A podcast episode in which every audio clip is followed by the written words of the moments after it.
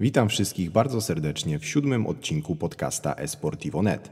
Moim dzisiejszym gościem będzie grafik designer Mateusz Sówka.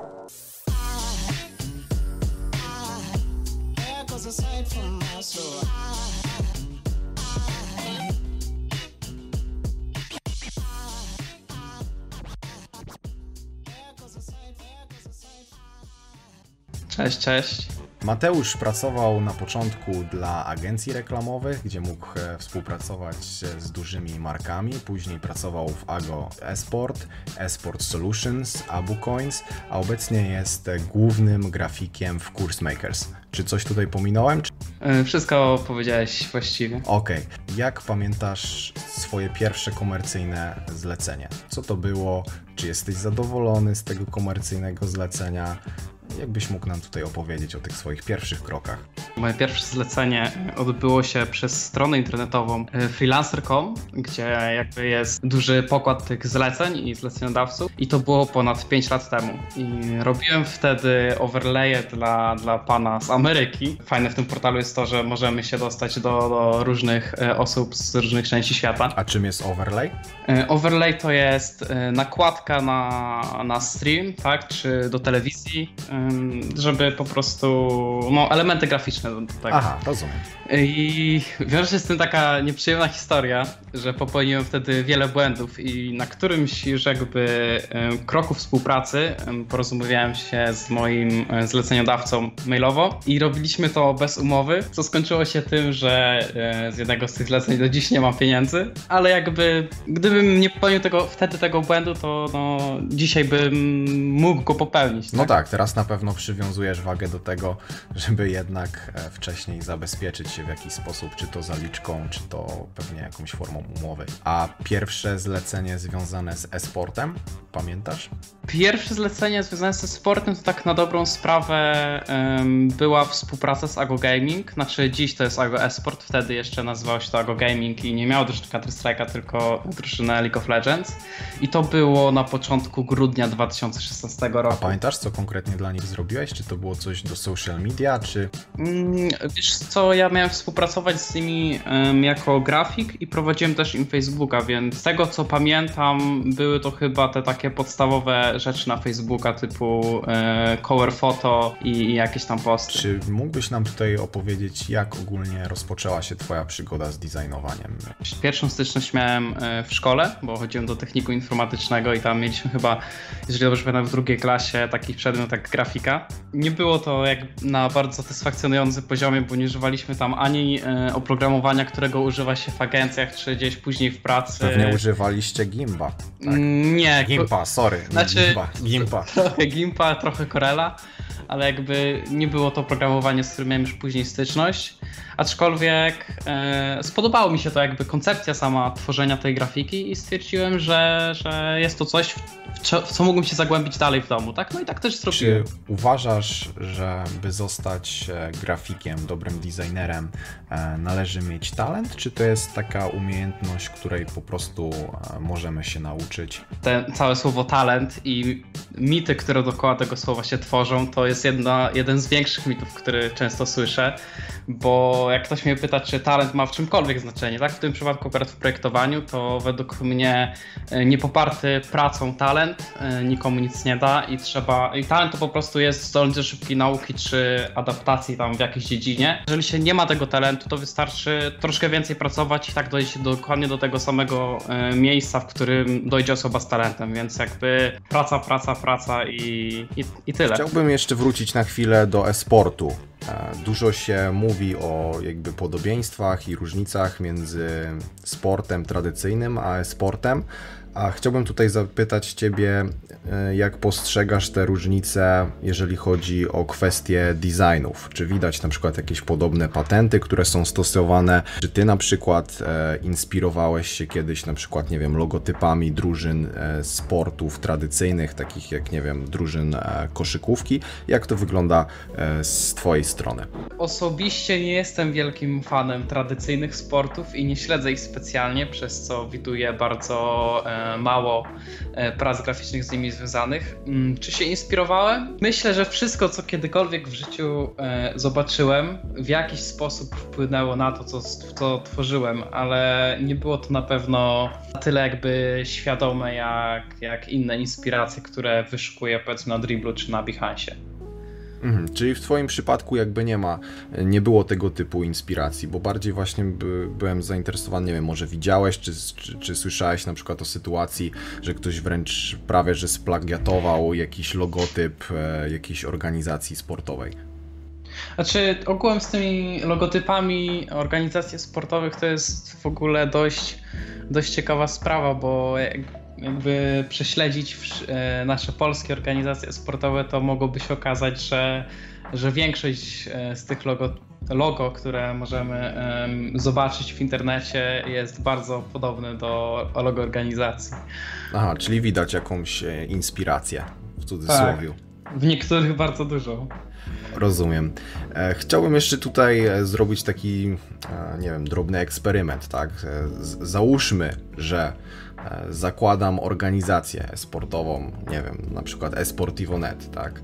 I potrzebuję kogoś od identyfikacji wizualnej tej organizacji sportowej. Potrzebuję logo, potrzebuję e, obrazki na social media, potrzebuję jakiś zarys e, strony internetowej, może nawet jakiegoś wzoru na koszulki.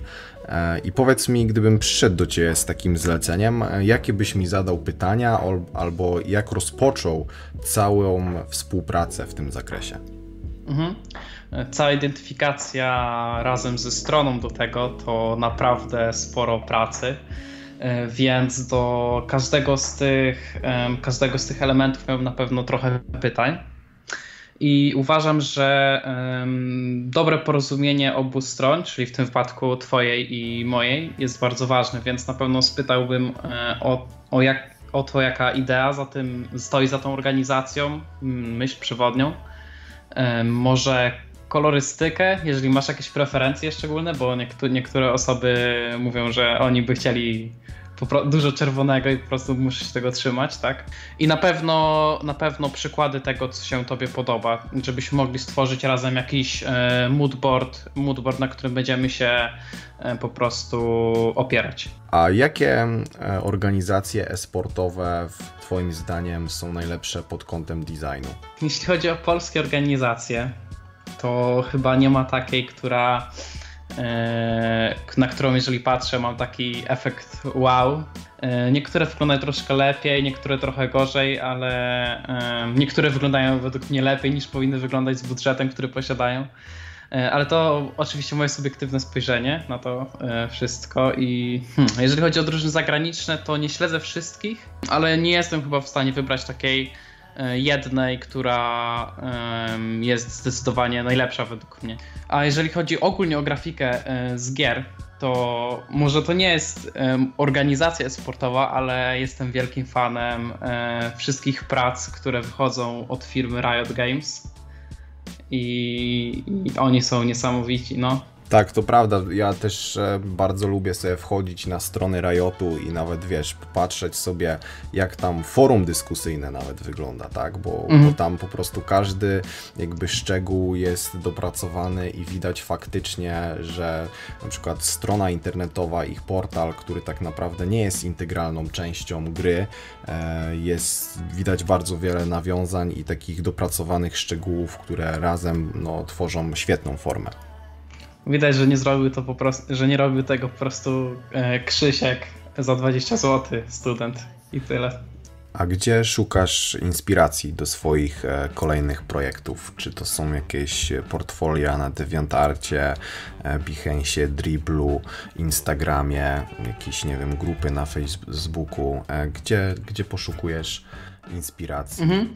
Wiesz co, opowiem o tych portalach w internecie, ale myślę, że można jeszcze do, mogę jeszcze dopowiedzieć trochę o tych rzeczach, które nas otaczają tak na co dzień. Jasne. Bo idąc na przykład w galerii, możemy zobaczyć e, fenomenalne wystawy, które mogą nas zainspirować. Możemy zobaczyć fajną markę odzieżową, czy na przykład jakiś sposób reklamowania jej czy to film reklamowy po prostu sponsorowany na Facebooku można, na, na, może nas zainspirować, czy nawet ulotka zostawiona w skrzynce, tak, jeżeli chodzi o ten e, świat na zewnątrz. E, a jeżeli chodzi o portale internetowe, no to głównie korzystam e, z Behance'a i z Dribbla, pisanego przez 3B, e, gdzie na samym Dribblu znajduje się chyba elita e, wszystkich grafików i tam są najlepsze projekty, bo na Behance są, są też oni i są bardzo fajne projekty, ale jest też troszkę e, gorszych projektów z tego względu, że tam się jakby może zarejestrować każdy i dodawać swoje pracę, a na Dribblu, żeby dodawać pracę, trzeba mieć specjalne zaproszenie. Czyli jakościowo jednak e, lepiej jest na Dribblu e, i, i, i, tam jakby polecasz to miejsce, a Instagram, czy tutaj... E... Wiem, że wiem, że um, kilku e, grafików, których śledzę na Dribblu prowadzi Instagrama, ale sam osobiście nie używam go do, do śledzenia E, nowych prac czy jakichś nowinek, jeżeli chodzi o grafikę. Ze swojej strony dodam, że właśnie też jestem ostatnio fanem Instagrama, lubię sobie tam szukać różnych inspiracji, ja z kolei się interesuję UX-em i tam e, uważam, że na Instagramie można sporo fajnych prac także znaleźć.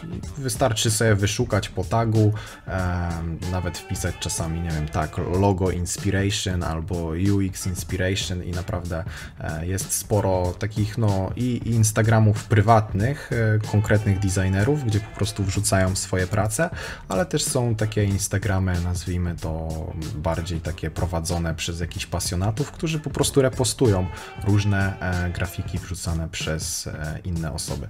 Ale tutaj jeszcze wydaje mi się, że dla nas jest ważne, gdzie możemy e, znaleźć Twoje prace. Jesteś obecny na którymś z tych e, wcześniej wspomnianych serwisów? Wiesz co, i tak i nie, bo bardzo, mówię, bardzo dużo mówię tutaj o rozwoju i, i rzeczami z nim związanymi. I właśnie ten rozwój przeszkadza mi trochę w budowaniu własnego portfolio, bo przecież skoro się rozwijam cały czas, to, nie za, to po miesiącu pracy, na którą patrzę, już wiem, że mógłbym zrobić coś mi trochę inaczej i pewnie byłoby to fajniejsze.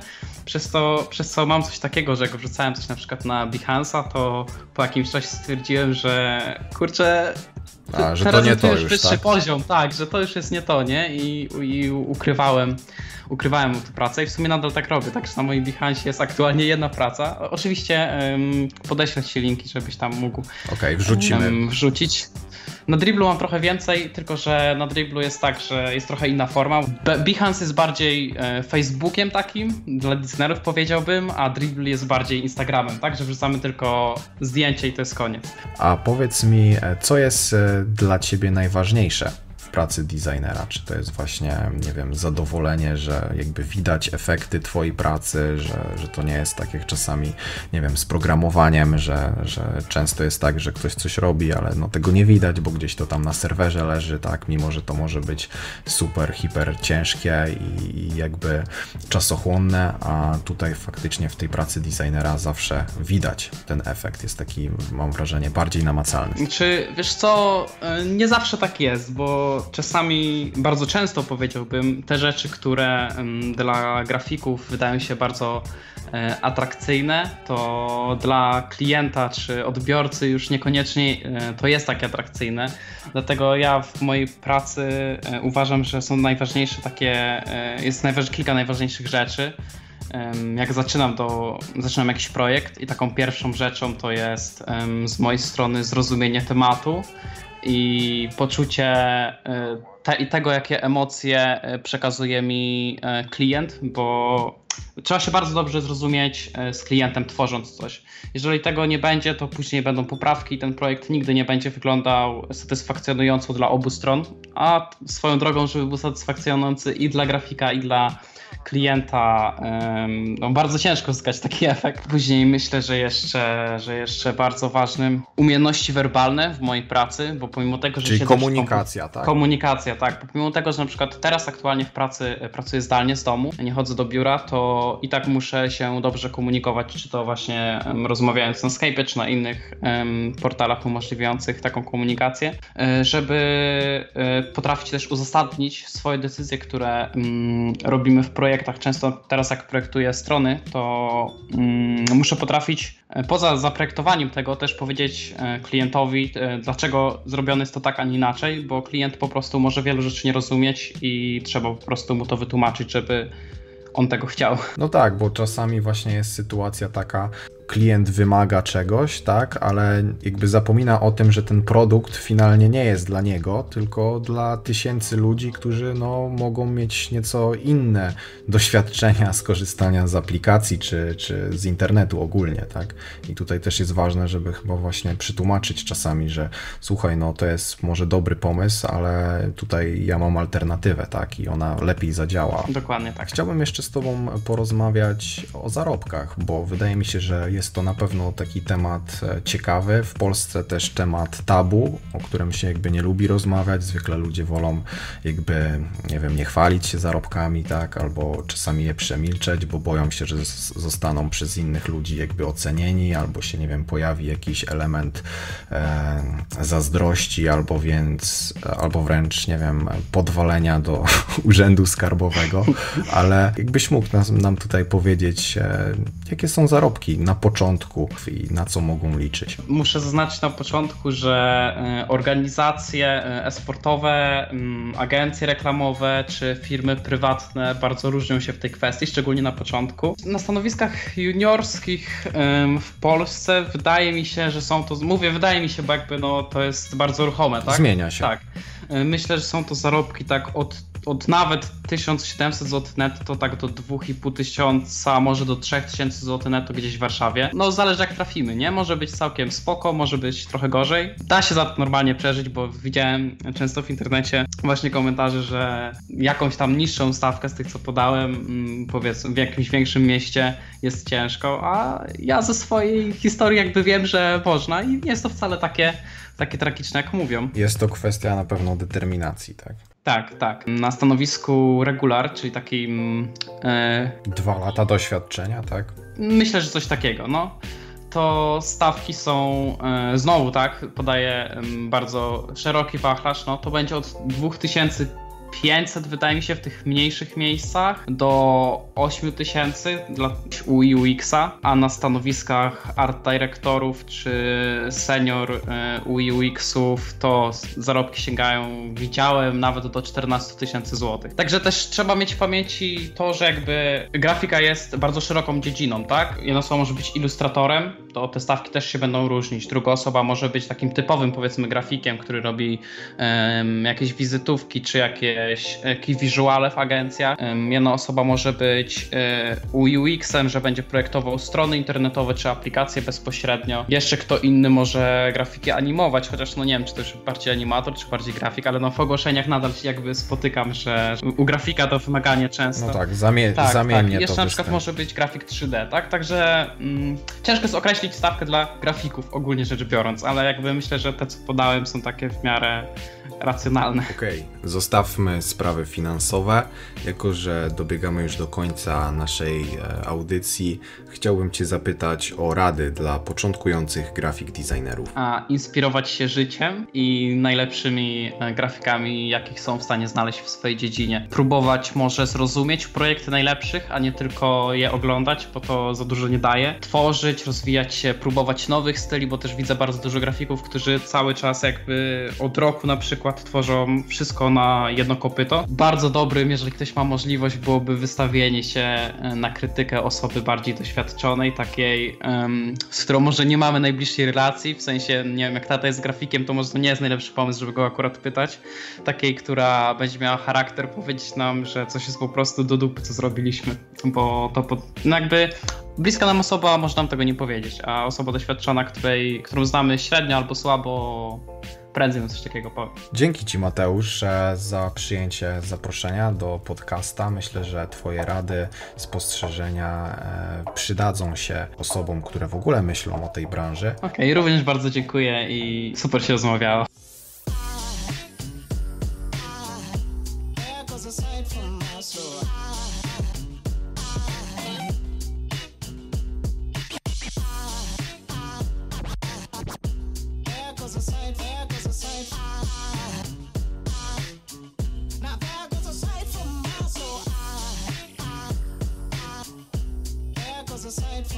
so